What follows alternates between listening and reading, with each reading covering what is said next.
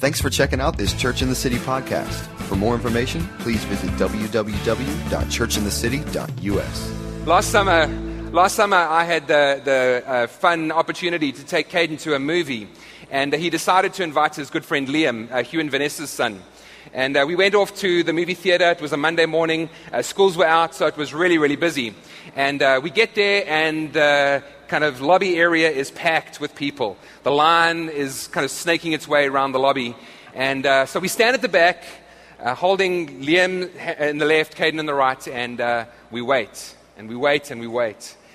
And uh, after about seven or eight minutes, I look off to my right and I see the, those electronic um, scanner things, you know, at the movie theaters where you can pay electronically.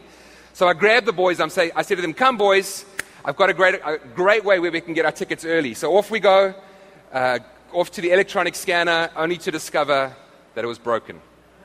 So uh, we make our way back to the end of the line, and during that time, another seven or eight families had joined, and we have to wait longer. So I'm standing there, kind of uh, mumbling under my breath, grumbling, and Liam looks up at me, and if you know Liam, uh, you'll know this is exactly him. He looks up at me and he says, Hey, Mr. Steve, are you impatient? And I paused for a moment and just made sure that what I was going to come out of my mouth was godly and honoring. And I said to him, Of course I am, Liam. And he says to me, My mother says that you're not. forgive me.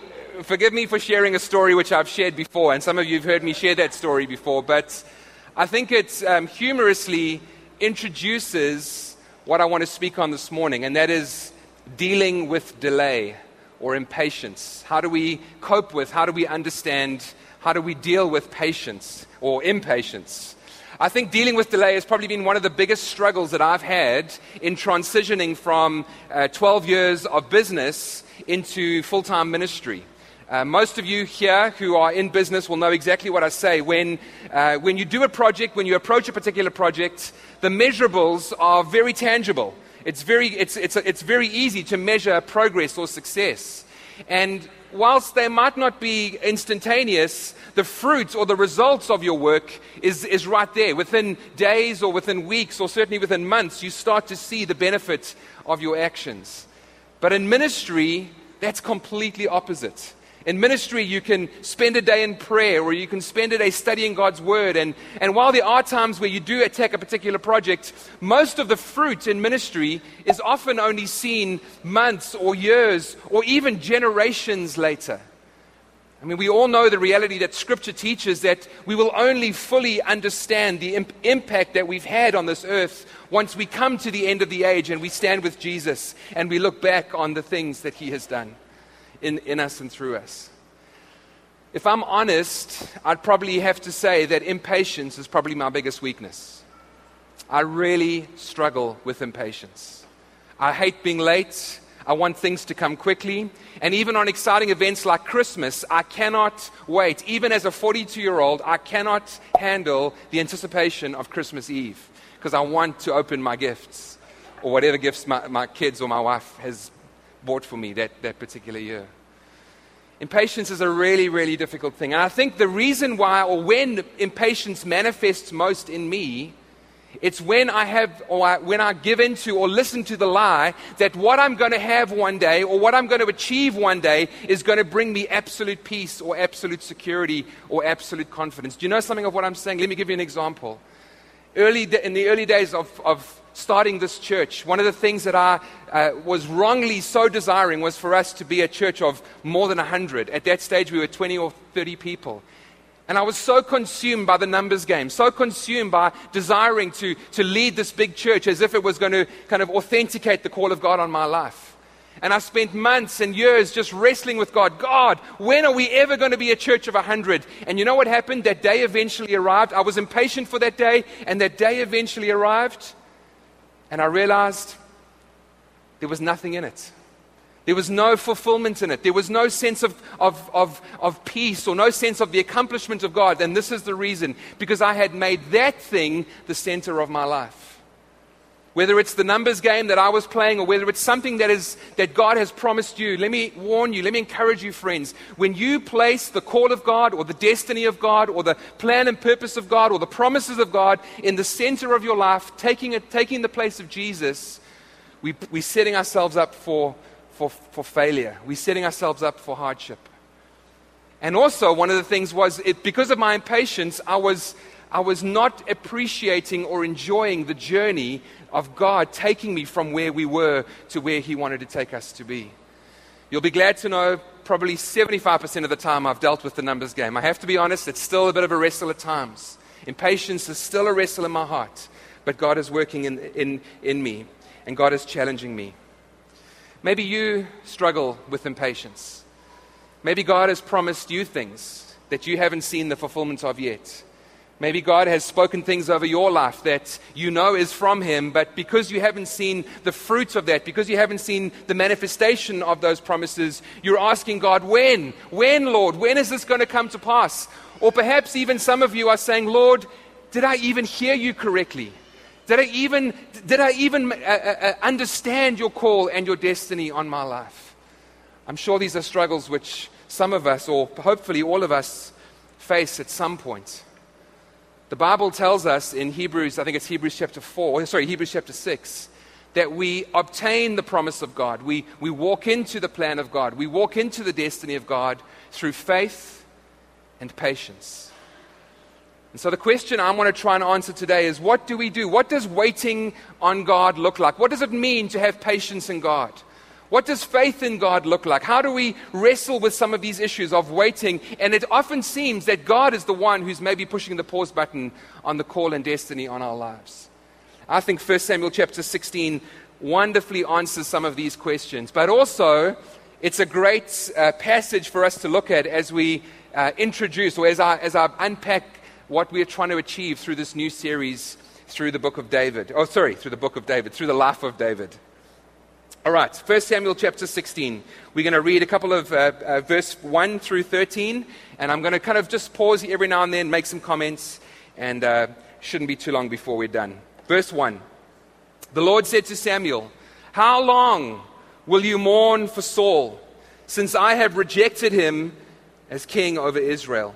Fill your horn with oil and be on your way. I am sending you to Jesse of Bethlehem. I have chosen Notice that word. I have chosen. God has chosen one of his sons to be king. First Samuel is written at the same time as Judges and Ruth. Last week, Nate wonderfully landed the series in Ruth, and First Samuel literally is the very next chronological book as we trace ourselves or walk our way through the history of Israel. And so the introduction to First Samuel could very well have been the same introduction that was given to us in the book of Ruth. These were the days, remember? These were the days when the judges ruled. These were the days when Israel had no king, and men and women did exactly as they pleased. Remember those dark days that we described in Ruth? Ruth talks of a, of, a, of a, physical famine that was on the land. And even though the famine has lifted off of Israel, it is still a very spiritually uh, dry, very spiritually dark time for the nation of Israel characterized by, by self reliance and independence and complete rebellion and disregard to the ways and the, and the will of God. 1 Samuel chapter 4 describes quite tragically the, the peak of Israel's decline. It tells of the Ark of the Covenant. The Ark of the Covenant was the Old Testament representation of the presence of God. And, and the Ark of the Covenant, when, whenever Israel had the Ark of the Covenant, it represented that God was with them. And 1 Samuel chapter 4 describes the tragic events of the Philistines coming and capturing the Ark of the Covenant. And Eli, who had been judge or, or priest and prophet over Israel for the last 40 years, hears of the news that the Ark has been captured and that his sons had been killed in battle. And Eli falls over and he dies. And his daughter in law, and it's almost like it literally could have been written in a Hollywood movie script, his daughter in law gives birth to a son and she names him Ichabod. Not a name I would suggest any of you who are trusting to have children or are about to have children, James. Don't name your child to be Ichabod, please. Ichabod literally means this the glory of the Lord has departed from Israel. A tragic, tragic scene. And into this, into this kind of uh, darkness and into this despair, Samuel is born. 1 Samuel 1, uh, uh, 2, and 3 describe the incredible birth of Samuel through his mother, Hannah, who was barren, and she cried out to God, and God answered her prayer, and, and, and Samuel is born, and he's raised up, and he eventually becomes the greatest, but also the last judge that would ever rule over the nation of Israel. God called Samuel to usher in a king, King Saul. But unfortunately, Saul was just like all the other pagan kings from the nations that surrounded Israel. Saul ruled Israel imperialistically. Saul ruled Israel for his own benefit. Saul ruled Israel in complete disregard to the plan and the purpose of God for the nation. In 1 Samuel chapter 15, the, the, the, the sort of, it's the very chapter before the one that we have had a look at, describes this, the kind of, as it were, the, the, the, the straw that broke the camel's back when it came to Saul's disobedience. He had been given an instruction by the Lord and he completely failed to do it. And so Samuel arrives on the scene to tell Saul, Saul, the Lord has rejected you as king. The kingship, the nation is, is about to be handed over. And Saul, in this, again, a great movie script, Saul turned, uh, sorry, Samuel turns to walk away from Saul. And Saul lunges out and grabs hold of Samuel's robe and it rips. And he's ho- left holding this scrap of material. And Samuel says to Saul, In the same way has the Lord ripped out the kingdom from you and given it to somebody else. This incredible scene. Can you get your mind eh, kind of just thinking around these things? This incredible scene. Samuel is dejected, Samuel is heartbroken. The very one that God had asked him to pray over and anoint has, has walked away from the plan and purpose of God. And Samuel's left asking the question Did I miss God in some way? Maybe that relates to you. Maybe sometimes, or at, at, some point in your life, you've made a decision that you felt was right in God, but it didn't work out. I want to say the Lord was not finished with Samuel, and neither is the Lord finished with you either. In verse 2, let's look down at verse 2. But Samuel said to the Lord, He said, How can I go? Saul will hear about it and, and will kill me. The Lord said, Take a heifer, take a young cow with you, and, and say, I have come to sacrifice to the Lord. Invite Jesse to the sacrifice, and I will show you what you are to do. You are to anoint for me the one that I indicate. So, as prophet and priest and as judge over Israel, Samuel had the responsibility to kind of do a circuit, kind of like an itinerant ministry tour through the nation of Israel, visiting various towns, visiting various villages, and coming to, to execute the, the, the, the lordship of, of God over the nation of Israel. Sometimes he would have to come and rebuke the village or, or, or, or that particular family or particular town. And because of Israel's disobedience, let me tell you, a lot of rebuking was happening at that particular time. Other times, Samuel had the responsibility to take a sacrifice and lead the town or village in a worship service. So I want you to imagine Jesse and his family are kind of cooped up in their house and they hear rumors that Samuel is coming down the road to administer uh, uh, either justice or lead a worship service.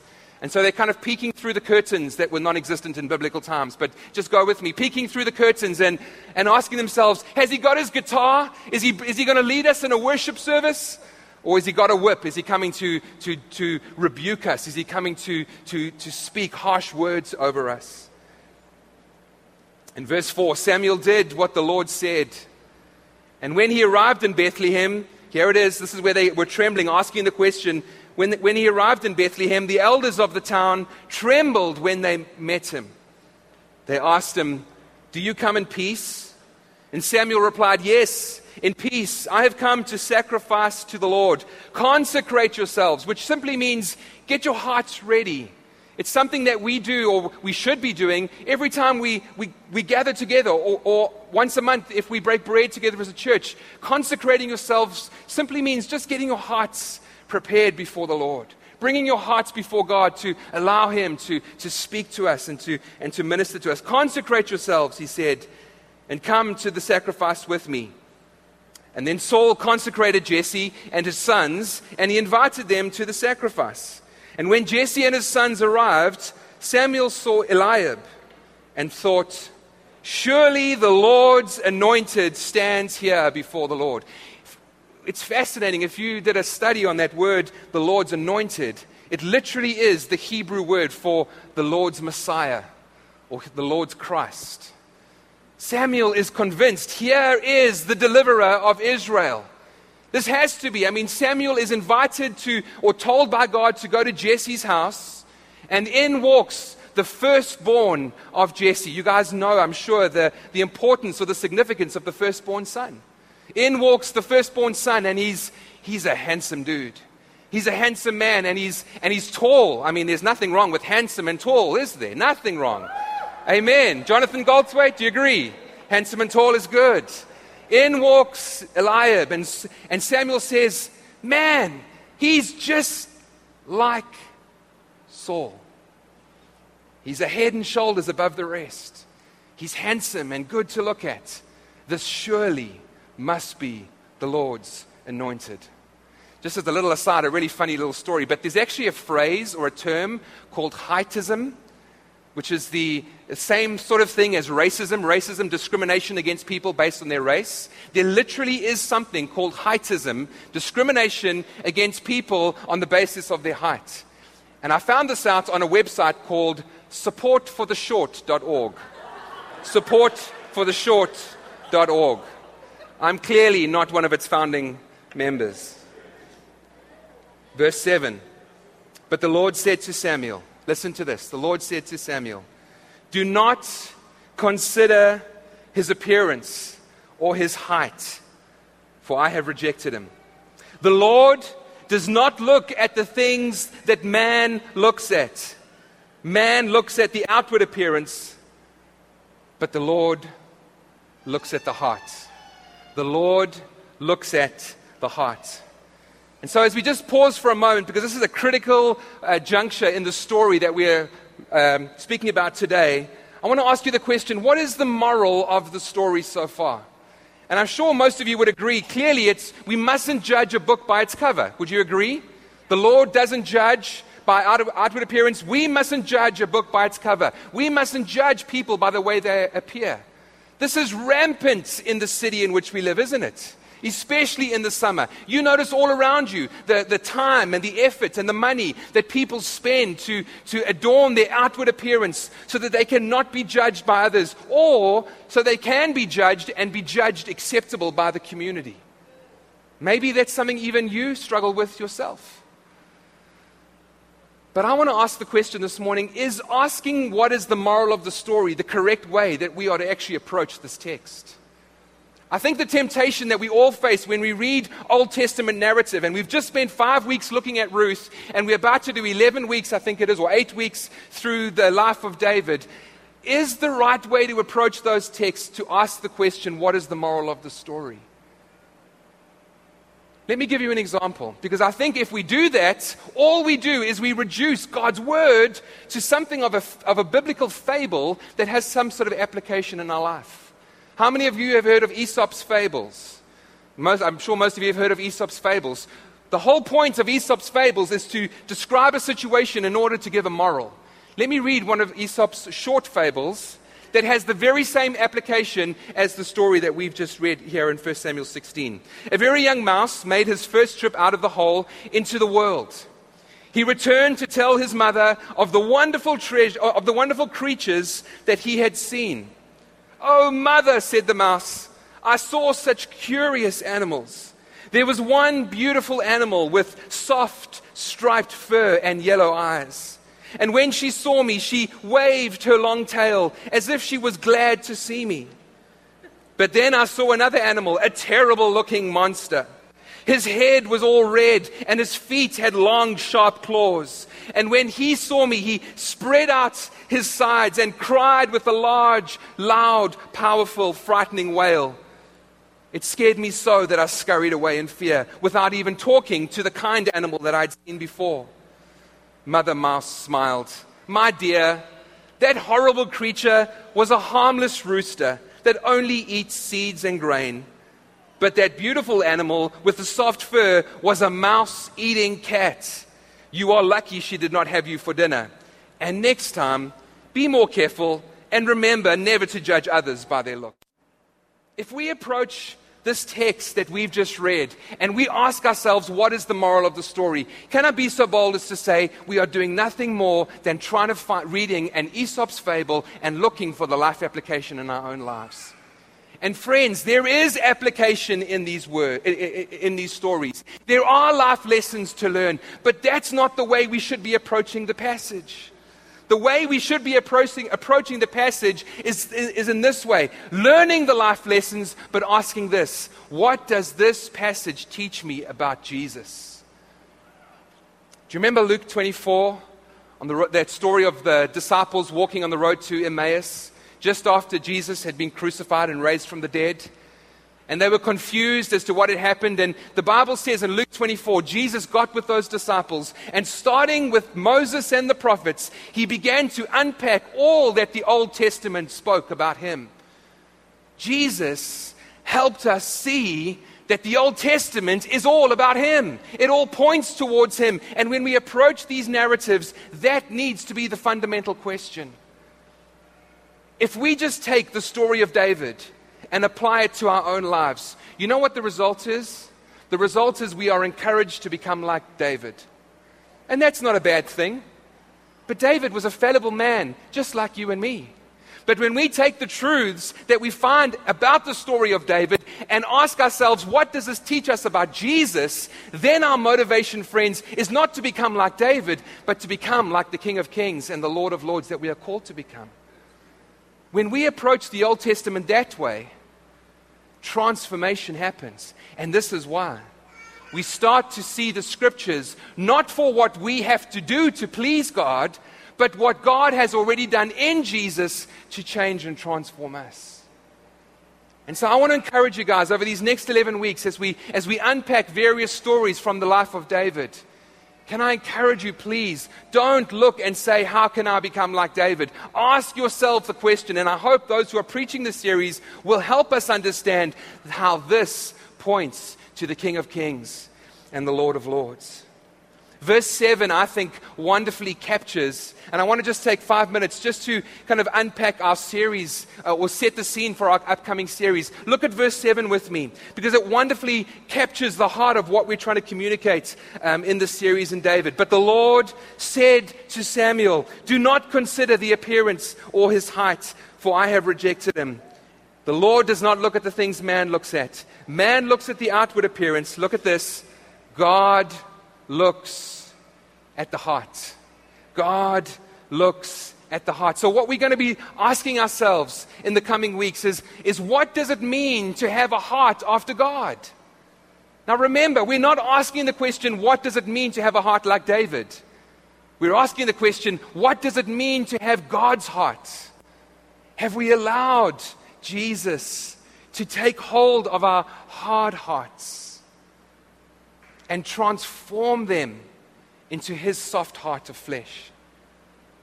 Have we allowed the, the, the, the, Holy Spirit to fill our hearts with the love of the Father as he promises to do in Romans chapter 5? That's the heart. That's the intention. That's the focus of the series that we are speaking about. The, this heart after God was the thing that God wanted more than anything to see in his king.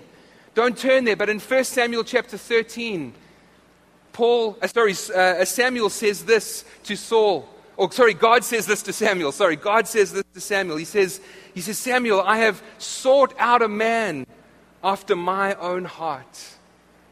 And Acts chapter 13, wonderfully, when Paul is preaching, wonderfully describes how God viewed David.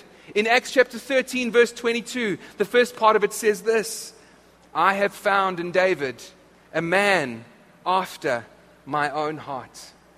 Just think about this for a moment. This is, this is a, a, a centuries after David has lived his life. This is after Paul knows very well of the, of the things that David has done. You're going to learn in weeks to come of David's greatness as a leader, but David's incredible fallibility as a man. He murdered and he raped in the same night. And yet, God says of David, Here is a man after my own heart. What an incredible legacy that is. I remember being challenged with a question once. I was with a, a friend, his, his name is Terry Kruger. He's going to be ministering here on our church birthday. Back in South Africa, he was a, the man who, who kind of was our father in the faith. Uh, many, many years ago. And, and he, he looked at us in the eye once and he said, What legacy do you want to leave here on earth? And that question so challenged me. What, what legacy do you want to leave? How do you want to be remembered? He was an incredible business person. He was an amazing, he, he achieved so much for the world. No. Or do you want to be, or do you want to be remembered? This person had God's heart. This person breathed the presence of God. So not only was this heart of God what, what God wanted in his leaders, but can I suggest, friends, it's what God wants for us more than anything else. He wants us to have a heart that is after Him. He wants us to have a heart that is filled with unrivaled devotion and love and worship for Him. What is the greatest commandment when Jesus is asked? What does He say when He's asked that question? Jesus, tell us the greatest commandment. Love the Lord your God with all of your heart and with all of your strength and with all of your soul, or some variation of that. Love the Lord your God with an unrivaled devotion. But then he doesn't stop there. He says the second commandment is almost exactly the same love your neighbor as yourself. Friends, uh, I don't want to get sidetracked, but this, this, this, this value or this, this, this characteristic of love is the most important virtue that we can have in our hearts. When the Bible tells us about the fruits of the Spirit and it says love, joy, peace, patience, kindness, self control, let me tell you, love is first because love is most important.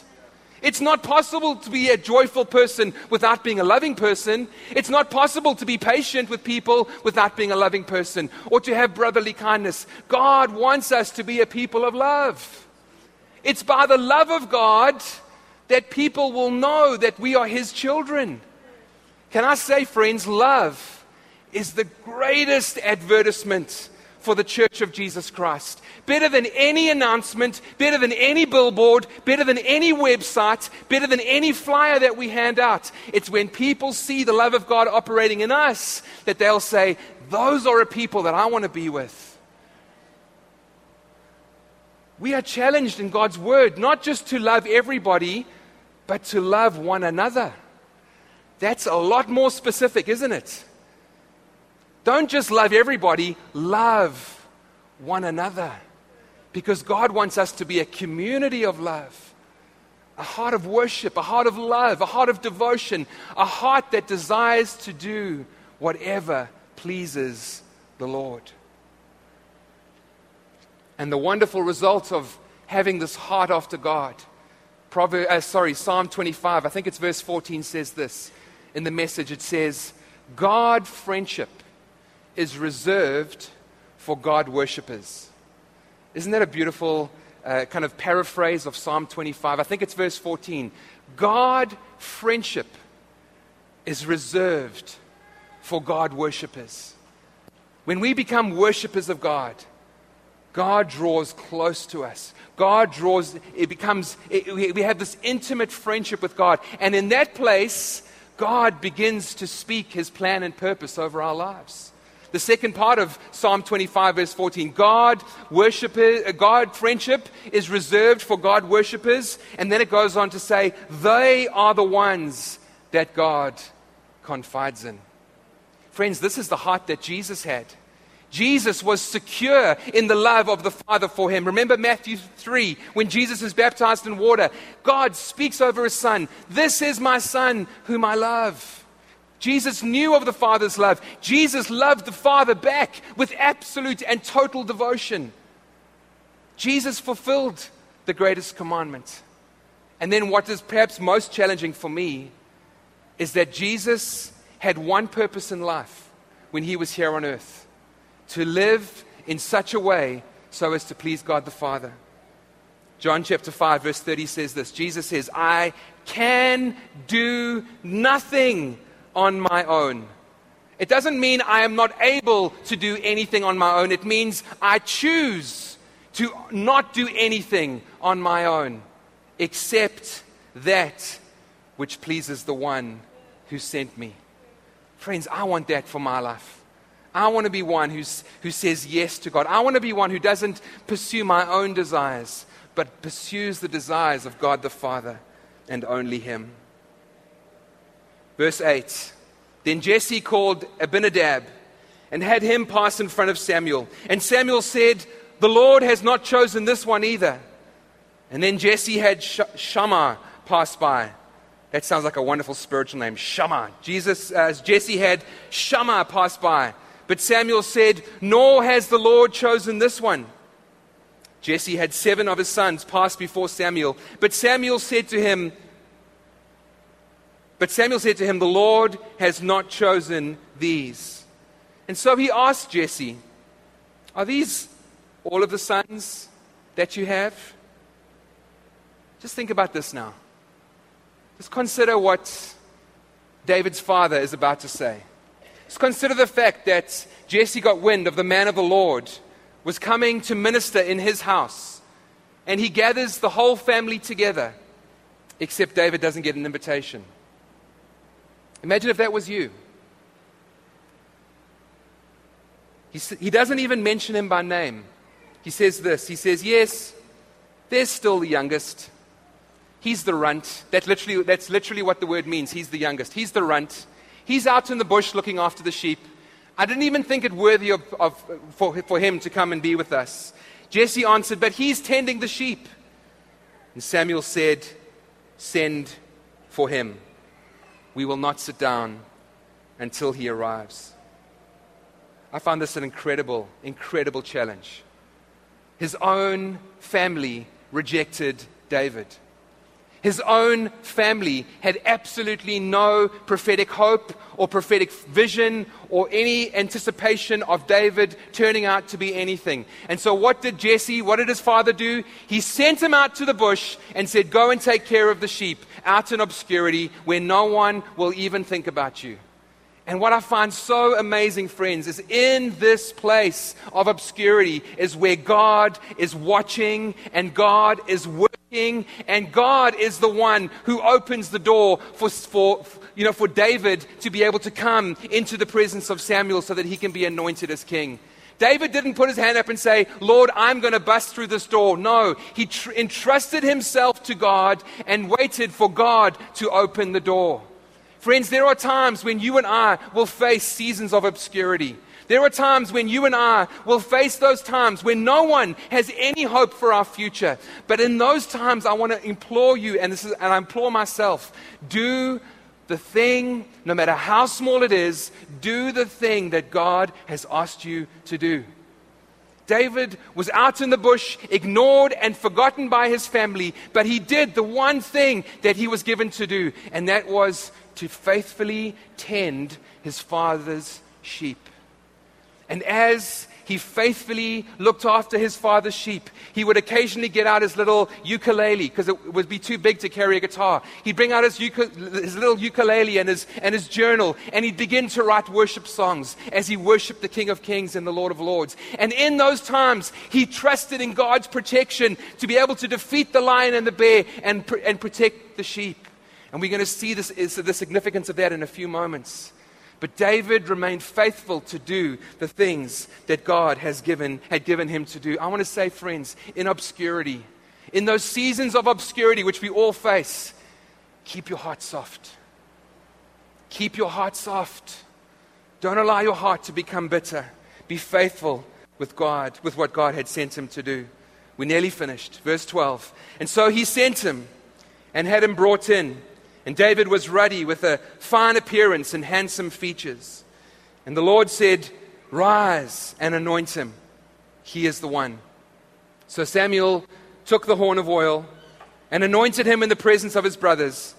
And from that day on, the Spirit of the Lord came upon David in power. And then Samuel went to Ramah. Ask yourself this question What happened to David after he was anointed as king in 1 Samuel 16, verse 13? What happened to David? Absolutely nothing. It took 13 years before David was able to experience the reality of the promise of God. He had the call of God, he had the anointing of God, but he never had the crown. Friends, this is the thing that we need to grasp. The calling of God, the purpose and plan of God for every person sitting here comes with opposition, number one. Opposition from the devil. When you receive or when you believe or when God speaks a promise over you, let me tell you, the devil is just as interested in, in, in stopping you from walking into the plan of God. The call of God comes with opposition. Number two, the call of God comes with us having to face our weakness. There is not one Bible character, there is not one person recorded in these scriptures who was chosen by God because of his or her ability. Not one person. They all had to face their weakness. When the Lord called Peter, Peter said, Lord, away from me, I am a sinful man. Jesus didn't dispute that.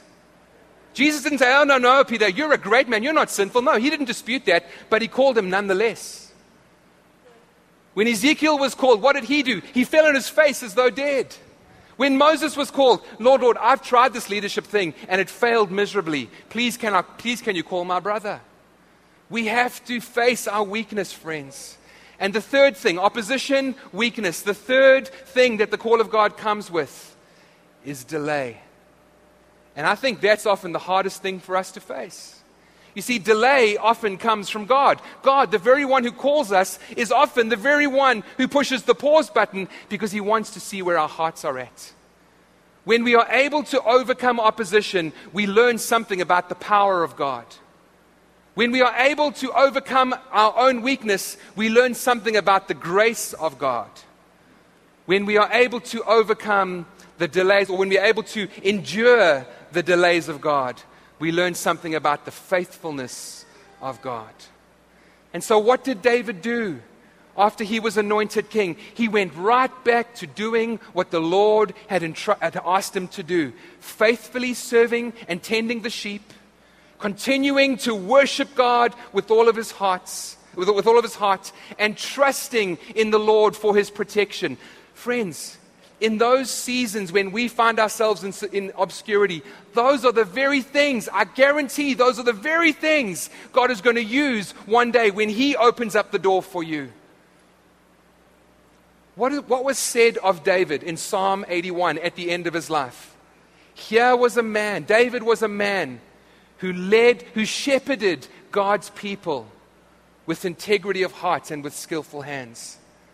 David learned how to shepherd God's people because David was faithful in shepherding his father's sheep. What was the thing that David was perhaps most famous for? The fact that he ushered in godly, heavenly worship. Where did David learn that? In obscurity, in the fields, where no one was watching him. Where did David learn how to trust in the Lord when he faced Goliath? He said this My God has delivered me from the lion and the bear. Who is this uncircumcised Philistine? God was faithful in the small things, God is faithful in the big things. We must be careful how we respond in obscurity. I want to just share a very quick personal story, but for many years back in South Africa, when I was part of an eldership team, I remember having this conviction that God had called me to preach. And I remember getting very frustrated with the lack of opportunities that were given to me. And I share this story simply because it illustrates my struggle with obscurity, and hopefully it'll encourage you. I sat there for five years, getting very bitter and frustrated with the leader of the church because I wasn't given opportunity. We must be careful to guard our hearts when we face those seasons of obscurity. The Bible says that we walk into the plan and the purpose of God through faith and through patience. Through faith in God's faithfulness and patience in God's timing. Maybe you're sitting here today and you know something of the call of God. You know God has given you a promise. You know God has spoken into your life. You know God has a plan and a purpose for you, but you haven't yet seen the fulfillment of that promise. Well, I want to say a couple things to end off with. Number one, I want to encourage you stand on the promises of God. In those times when, when, when there seems to be delay, in those times when God seems to be not opening up doors of opportunity, friends, don't take it upon yourself to burst the door open. Stand on the promise of God. Stand firm on the promise of God. You know, Ephesians chapter 6, when Paul is speaking about spiritual warfare, what is the one thing he says above all else? When you've done everything else, he says, stand. That's sometimes all we can do. God, all I can do is stand on your faithfulness. Stand on your faithfulness. Number two, trust in God's timing. Trust in God's timing. I have done this all too often broken open, kicked down, or burst through doors that God had not opened for me. And I look back and I think to myself, was that me or was that God who made that opportunity? I have vowed for myself never to have to face that question again. I say that to say, I want God to open up doors of opportunity for me. Trust in God's timing. Trust that in the right season, God would open up the door of opportunity for you to walk into your promise. Number three, while you wait, while you're dealing with delay. Number three, worship the Lord. Chris read from Philippians chapter 4. Great, great verse. That's what worship does. Rejoice in the Lord always. I say it again, rejoice. Let your gentleness be evident to all. The Lord is near. And it goes on to say, and the peace of God would guard your hearts in Christ Jesus. What worshiping while we wait does is it guards our heart from bitterness because we know of the, because we know the nearness of the Lord. While you wait, while you're dealing with the delays in God, worship Him. And then number four, stand on His promise Trust in His timing. Worship while you wait. Number four, continue to be faithful with what He's asked you to do. Continue to be faithful with what He's asked you to do. Friends, if God has given you an instruction or a request, or He's asked you to do something that you see, you think might be so menial, and He's called you to so much more, can I encourage you, be faithful with that? Because the promise of God's word is this we're faithful with little, He'll entrust much to us. Can we close our eyes and pray? Before I hand over to Chris, I just want to take a few moments just to ask the Holy Spirit to, to minister deep into our hearts this morning. I know that this word, and I don't say this with, with arrogance, but I know this word is for every person here. And the reason for that, the reason I can say that is you are either currently dealing with God's delay, or one day you will have to deal with understanding the delays of God. Understanding or trying to understand God, you've promised this, but I haven't yet seen the fulfillment. What do I do? And so I'm going to ask that we just all just open our hearts and say, God, God, would you, would you come by your Spirit? Would you come, Lord, and, and encourage us by your Spirit? Lord, we have enjoyed this morning such an incredible time of worship and, and, and Lord, just enjoying your continued presence in our lives. And Father, I, I ask uh, for every person here, including myself, Lord, for, for your manifest presence to strengthen us and to give us courage in times of delay. Father, we want to know your power as we overcome the opposition of the devil. Lord, we want to, we want to know your grace as we, as we stand up despite our weakness. But Lord, help us to, to understand today in a deeper way your incredible faithfulness as we continue to trust you, Lord, despite the delay in seeing your promises fulfilled. Holy Spirit, would you speak to every heart this morning. Would you encourage every person seated here today? May we be ministered to, Lord God. May we be transformed today because we've seen you, Jesus. Lord, let us not go away from here thinking about how to become like David. Lord, we want to be like you. We want to be like you, Jesus. Help us in that. Just before you open your eyes and before I hand over to Chris, there might be someone here today, maybe visiting for the first time, or maybe you've been coming for a few weeks. But you know that Jesus is not Lord of your life. And maybe you've been looking for purpose or meaning or understanding of what this life is all about. We can search for that in so many places through business, through success, through religion, through our, our, our, family, through our own attempts to try and find significance and, and, and purpose in our lives.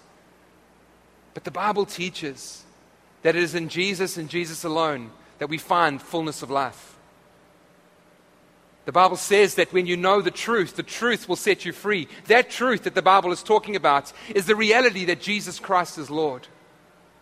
If you're here today and you're saying, Steve, I, I want to know Jesus. I want to know what it, what, what it means to be in relationship with God. I want to, I want to know what it means to be his, his son or his daughter. I want to say, my friend, it is simply by saying, Jesus, would you come into my heart? Would you, it's, it's simply by opening up your, your heart and receiving the free gift that is Jesus Christ. If that's you today, you, if you don't know Jesus and you're saying, Steve, I want to know Jesus, would you pray this prayer right where you're seated? Jesus, I thank you that you died on the cross for me. I acknowledge that I am empty without you.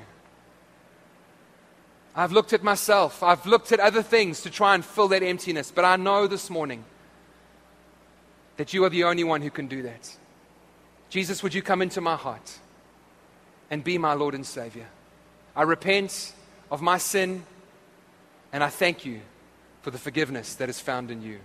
If you prayed that prayer this morning, I'm going to ask that you please come forward at the end of our meeting today, which is going to end in the next minute or two come forward and, and, and, and have one of the ministry team pray with you and, and let them introduce themselves to you.